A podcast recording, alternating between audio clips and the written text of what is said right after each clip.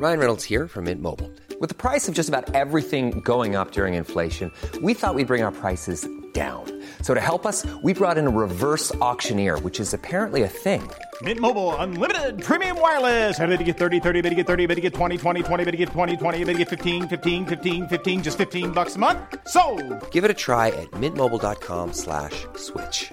$45 upfront for three months plus taxes and fees. Promo for new customers for limited time. Unlimited more than 40 gigabytes per month. Slows. Full terms at mintmobile.com. Ja, det är dags för eh, Filosofisk salong och jag har bjudit in två gäster som jag tänkte presentera. Den första är Anna Björklund som det har stormat en del kring. Hon har väckt känslor, bland annat i podden Della Q och Tankesmedjan i Sveriges Radio. Det här är en Stockholmstjej, men hon växte faktiskt inte upp i Stockholm utan i Roslagen där hon förlöste lamm på helgerna. Nu arbetar hon som skribent och driver podden Café Q. Den andra gästen är David Tur- Turfjell som är professor i religionsvetenskap och författare och som bland annat har skrivit om svenskars religionsattityder och nu senast om hur naturen blivit svenskarnas religion. Svenskarna, det gudlösa folket eller granskogsfolket som har funnits sin kyrka under tallkronorna. Välkomna hit säger jag till mina gäster.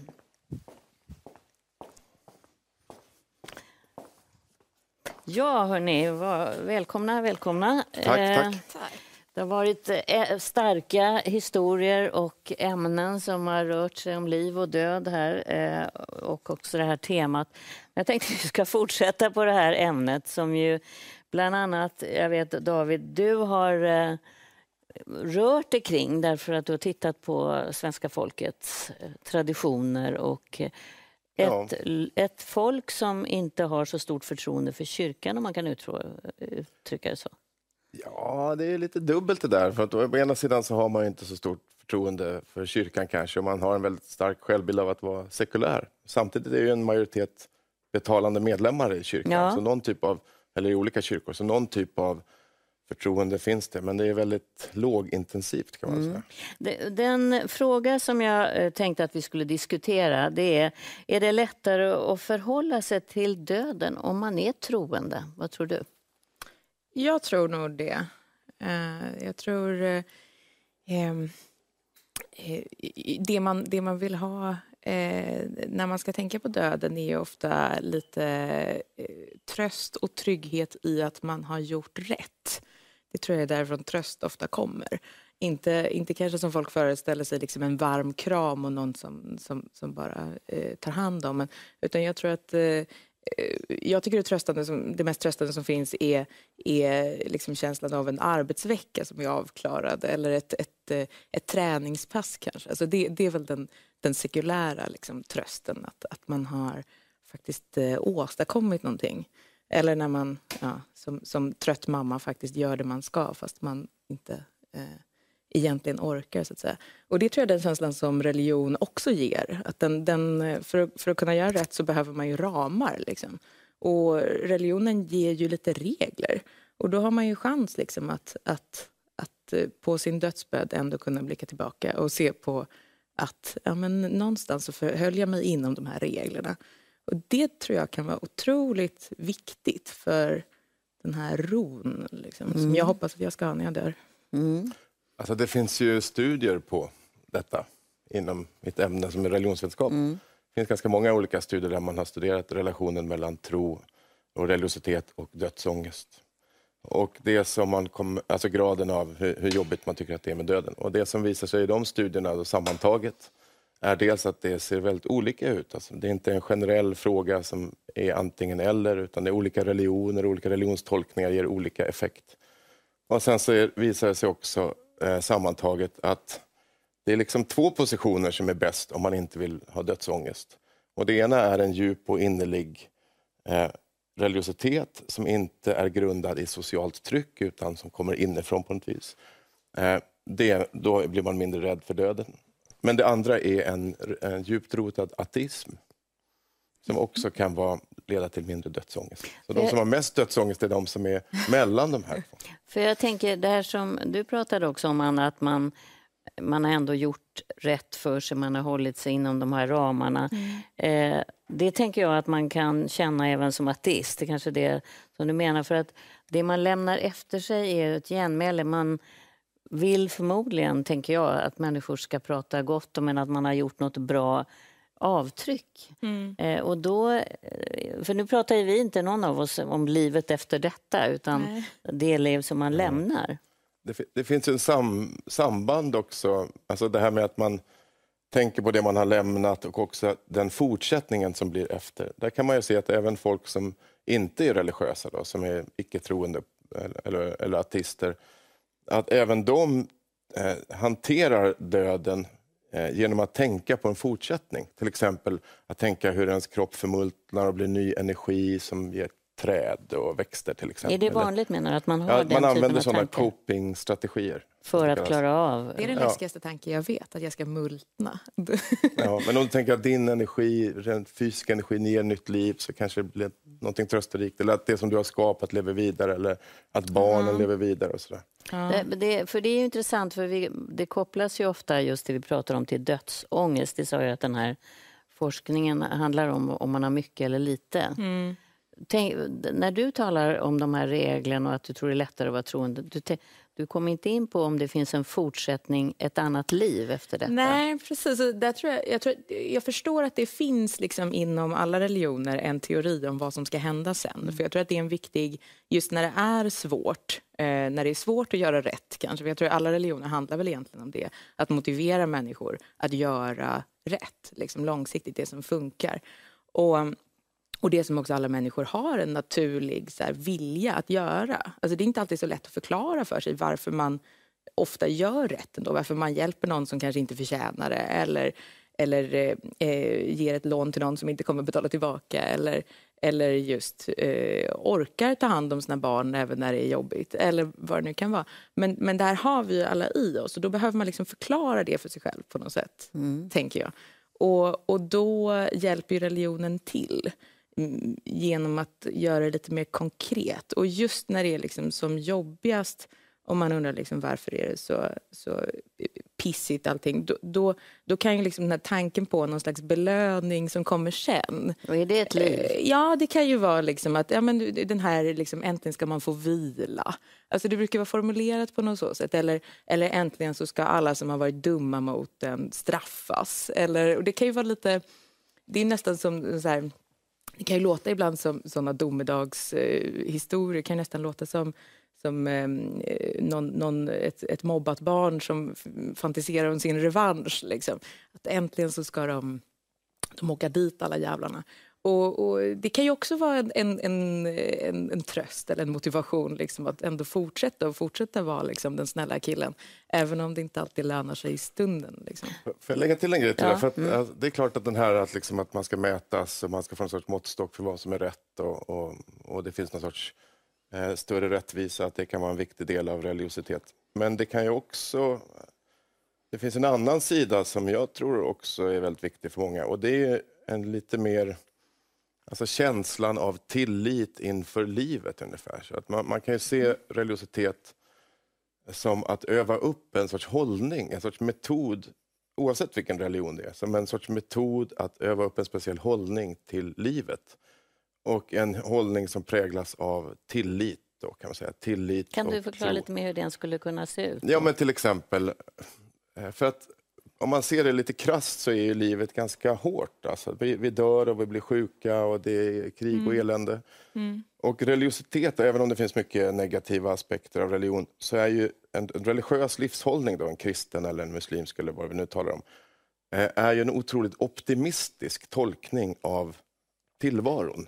Det är ju, en, en kristen livshållning är ju att vi är skapade av en kärleksfull Gud som har skapat alltihop, som har en mening och en uppgift med våra liv. Att det finns, att det som verkar meningslöst faktiskt kan, i livet och slumpartat inte är slumpartat och meningslöst utan faktiskt djupt meningsfullt.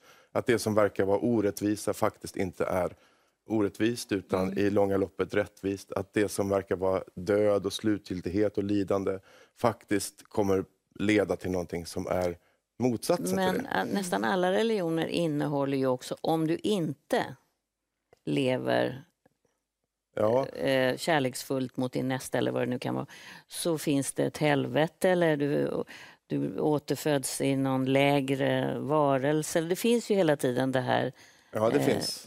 som hotar liksom, eh, i många religioner. Ja. Men om man tänker sig en person som väljer själv då väljer att gå in i ett religiöst liv, att gå in till ett aktivt religiöst liv, då kan man ju se det som att man väljer en, en metod för att upprätthålla den där känslan av livet. Att det, är, att det är meningsfullt och att man känner någon sorts tillit till det. Och att man har massa ritualer och tankar och idéer och sånger och traditioner för att eh, försätta sig liksom i den livsstämningen. Och eh, det är ju en, ett tillägg då till det här att det finns ett straff eller det som, som också kan finnas där. Det är också en motivation, ja. något som håller en liksom på banan Ja. med de här ritualerna. Och, ja. Du, du känner en, en, ett obehag att tänka att du skulle återgå till eh, Ja, jag, jag gillar inte att tänka på det där fysiska liksom, förfallet. Det, det, det, det försöker jag låta bli. Men, Så hur ser det ut i din, din tankevärld? Vad händer sen? Jag, jag föreställer mig någon slags vila. Det är det, det, är det jag tycker känns, stannar känns du. skönt. Ja, eh, precis. Det, men, eh, och det, det är väl kanske eh, min, eh, min eh, småbarnsförälder liksom version av ett paradis just nu. Den kanske kommer att ändras. Jag vet inte vad jag kommer tycka verkar paradisiskt om några år. Utan det, det, För det är det du längtar efter mycket. Får ta det lite lugnt. Hey, I'm Ryan Reynolds. At Mint Mobile, we like to do the opposite of what Big Wireless does. They charge you a lot, we charge you a little. So naturally, when they announced they'd be raising their prices due to inflation, we decided to deflate our prices due to not hating you. That's right. We're cutting the price of Mint Unlimited from $30 a month to just $15 a month. Give it a try at mintmobile.com slash switch. $45 upfront for three months plus taxes and fees. Promo rate for new customers for limited time. Unlimited more than 40 gigabytes per month. Slows. Full terms at mintmobile.com. Tired of ads barging into your favorite news podcasts? Good news. Ad-free listening is available on Amazon Music for all the music plus top podcasts included with your Prime membership. Stay up to date on everything newsworthy by downloading the Amazon Music app for free or go to amazon.com slash news ad free. That's amazon.com slash news ad free to catch up on the latest episodes without the ads. Vila i, i livet. Men, men jag, jag blev lite intresserad av... Nu prat, var ju frågeställningen om det är lättare att förhålla sig till döden om man är troende. Och då sa du att det finns forskning som visar att det kan också vara lätt om man är ateist och har hittat den här förhåll, det här förhållningssättet. Hur ser det ut eh, för en ateist? Ja, alltså... men därför att det kan ju också finnas något eh, trösterikt. Och, eh, alltså det finns ju, om man då tar lite organiserad ateism och liksom, eh, en sekulär humanistisk livsåskådning så eh, innebär ju den en, en del som finns i den typen av tänkande då, eh, och en, liksom en idé som finns, det är ju att livet blir det är så vackert som det är. Det behövs ingenting utanför detta för att vi ska uppfatta det som vackert och meningsfullt och, och mir- mirakulöst. Det behövs ingen liksom Gud bortom naturen för att vi ska uppskatta naturen. Det, finns inget, det behövs inte finnas en fortsättning i en liksom fantiserad evighet för att vi ska uppskatta det här livet. Och tvärtom kan det kanske till och med vara så att man tycker att livet blir extra viktigt och starkt och berörande just därför att det är begränsat. Att, och att den här utsträckningen i någon sorts evighet som vi ändå inte kan föreställa oss bara tar bort fokus från det här livet. Att det gäller nu och vårt ansvar. Kan- Från ett religiöst perspektiv kan man säga att vi har ju ansvar därför att vi kommer dömas i helvetet eller paradiset. Men från ett sekulärt perspektiv kan man säga att ansvaret ligger ju i att det faktiskt är upp till oss att ta hand om den här världen. Att forma vårt eget liv och vårt eget samhälle och relationen till våra medmänniskor. Vi kan inte liksom eh, backa från det ansvaret. Och Det kan ligga något väldigt berörande och starkt och trösterikt också i det. Ja, det, jag tror att, eh, eh, det funkar, de, att, att, följa de religiösa reglerna, jag tror det, det funkar ju bäst om man egentligen själv vill också. Alltså om man bara, det, det, det känns som en lite så här svensk idé om att, att ehm, eh, såna där eh, knäppa italienare föreställer man sig. De går runt och vill göra fel hela tiden. Men sen så, eh, och så, för de vet att de kan gå och bikta sig dagen på. Eller, eller liksom att man föreställer sig att, att det är eh, eh, bara yttre regler. Men, men det funkar, jag tror det funkar bäst liksom när eh, reglerna både är någonting man egentligen känner inifrån men det, det just i de här eh, eh, svåra situationerna liksom, så kan man ändå eh, påminna sig om att det, är just det, det finns också det här, det här liksom, eh, belöningen eller straffet eller så. Förstår ni vad jag menar? Mm. Att, mm. Men också en tröst, det finns en tröst i det att, det, att det finns något att förhålla sig till. Ja, jag tror det. Jag tror mm. faktiskt det. Och, eh, och jag tror, alltså vi alla, även om man, om man har en väldigt stark egen riktning som kommer inifrån liksom, och, och starka uppfattningar om, om hur man ska bete sig, så alltså alla har ju stunder liksom när man, när man eh, tvivlar och egentligen skulle behöva någon typ av förälder som gick in och påminde en om, om, om, eh, om hur det är egentligen. Jag tänker du som är religionshistoriker, är det, är det lättare att dö i vissa religioner än i andra?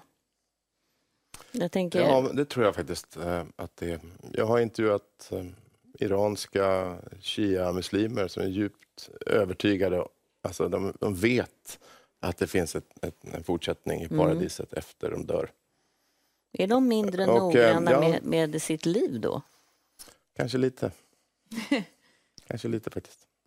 Jag, jag tror det, att det, det, blir inte så otroligt eh, liksom livsviktigt att det här är det enda vi har, att nu ska vi förverkligas här. Man, vi har ju det här i sekulär västerländsk kultur så finns ju idén om självförverkligande, att man ska förverkligas i världen. Och det gör jag genom att upptäcka vem är jag i detta mitt enda liv och sen att eh, liksom låta den sidan då blomma ut, eller det jaget som finns där, blomma ut. För att jag har bara det här livet jag ska leva det till fullo, ungefär som i den här Frank Sinatra-låten My Way. Alltså jag ska bara göra mitt och sen, så, sen dör jag och då är jag fullbordad. Medan en traditionell kristen eller muslimsk eh, livshållning, eh, även om man ska vara försiktig med ordet trad traditionell, men en dominerande hållning har ju varit att livet handlar om att ge sig själv till en högre ordning, att överlämna mig själv. Det är inte jag som ska förverkligas, eh, utan jag ska överlämna mig själv till vad Gud vill med mitt liv. Eh, och Det kan innebära att göra avkall på vem man själv är och vad man själv vill. Och förverkligandet då, det kommer ju i detta, eh, detta paradis efter döden. Och Det är ju en annan syn på vad livet går ut på. Och i vissa eh, former, då, om vi tar liksom såna här, eh, folk som har gått starkt in i den typen av religiös livsstil. Nu tänker jag på vissa munkar och nunnor i den ortodoxa världen, men också i andra Eh, där kan ju liksom, eh, det som är mest meningsfullt kan ju vara att nästan försöka kväsa sitt eget ego.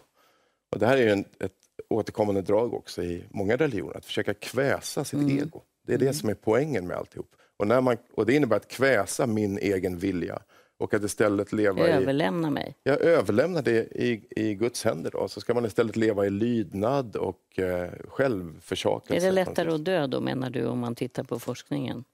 Möta? Ehm, ja, åtminstone så är det ju det som är poängen med alltihop, så man mm. övar upp det där. Jag, jag, tror också att det stämmer empiriskt. Mm. Att man är att det är enklare att döda. Det finns ju eh, de substitut som om man tänker i, i Sverige där, där eh, många inte är så troende, även om många är med i kyrkan då, så då har man ju ofta substitut som, som också ger eh, de här reglerna och också kanske lite den här känslan av underkastelse. Att man, jag vet inte, det kan väl vara att man följer en diet eller, eller mm. gör exakt som, som eh, sin chef eller PT säger eller vad det nu kan vara. Men, men de är ju, den typen av underkastelse, det är, det, jag tror den funkar ganska bra i stunden och, och kan, kan ge en känsla av, eh, av liksom, eh, eh, trygghet och att ha liksom någon, just den här yttre auktoriteten som man, man förhåller sig till hela tiden. Men, men det är ju sällan den bär liksom genom hela livet. Alltså det är ju, eh, de, de flesta över 80 har kanske inte eh, den här eh, liksom dieten som, som styr allt. Utan eh, det, det, det, är ett lite kortsiktigt sätt att, att, att hålla på såklart. Och det, det, det ska bli spännande att se vad folk uppfinner istället. Liksom, om man tänker att, att många som är 80 nu är väl ändå troende fortfarande. Men eh, men liksom i, i de väldigt sekulära generationerna, vad, vad, vad kommer de göra då? Men för jag, eh, jag vänder mig mot en sån bild av det sekulära, alltså som, ungefär som att det religiösa står för det här, det existentiella tyngden. Nu kanske Mm. jag liksom karikerar din, vad du säger här, men det religiösa står för den existentiella tyngden och det sekulära är, eh, det liksom dieter och PT. Och det är det förstås, men det finns ju också sekulära tanketraditioner, alltså icke-religiösa tanketraditioner som är eh, djupt eh, existentiella och har liksom det filosofiska djupet som också finns in, inom de religiösa traditionerna. Och då kan vi ta all, poe, all poesi, all eh, skönlitteratur, all filosofi i Europa de senaste 200 åren, eller har ju huvudsakligen varit sekulär. Så att eh, du måste ju också, det är inte bara PT och dieter, det är ju också liksom eh, Merleau-Ponty och Sartre och Heidegger och Camus och, och eh, Men de ger ju inte så mycket grejer att göra. Alltså som, jag- för jag tror att eh, jag är en sån enkel människa som tänker att om jag, om jag tror på någonting så behöver det Eh, det räcker inte att tänka det, utan jag behöver någonting alltså, fysiskt som att, att eh, en, en fysisk kanske underkastelse. Då, eller en Du, jag ska fysisk- låta dig svara på det här väldigt kort, för snart är det slut. Det här att förhålla sig Ja. till något. Ehm, nej, det är klart, det, innebär ju då det, det sekulära liksom, upplysningsprojektet, man ska säga. Eh, Den sekulära kulturen innebär ju ovisshet. Att vi är här och vi vet inte, vi vet inte vad sanningen är utan vi måste försöka hitta den och försöka desperat klamra oss fast i olika vetenskapliga eller filosofiska metoder för att förstå vad som är sant. Och vi måste själva mejsla ut vad som är vår uppgift och hur vi ska bygga samhället. Och vi, eh, Där måste vi sluta. Det får bli Vi är fast i den situationen. Vi är fast i det. Ja, spännande. Vi hoppas att alla fortsätter hemma och diskuterar de här frågorna, inte minst i den här tiden av pandemi. Vi ses nästa vecka. Ha en trevlig helg. Tired of ads barging into your favorite news podcasts? Good news. Ad-free listening is available on Amazon Music for all the music plus top podcasts included with your Prime membership. Stay up to date on everything newsworthy by downloading the Amazon Music app for free or go to amazon.com slash news ad free. That's amazon.com slash news ad free to catch up on the latest episodes without the ads.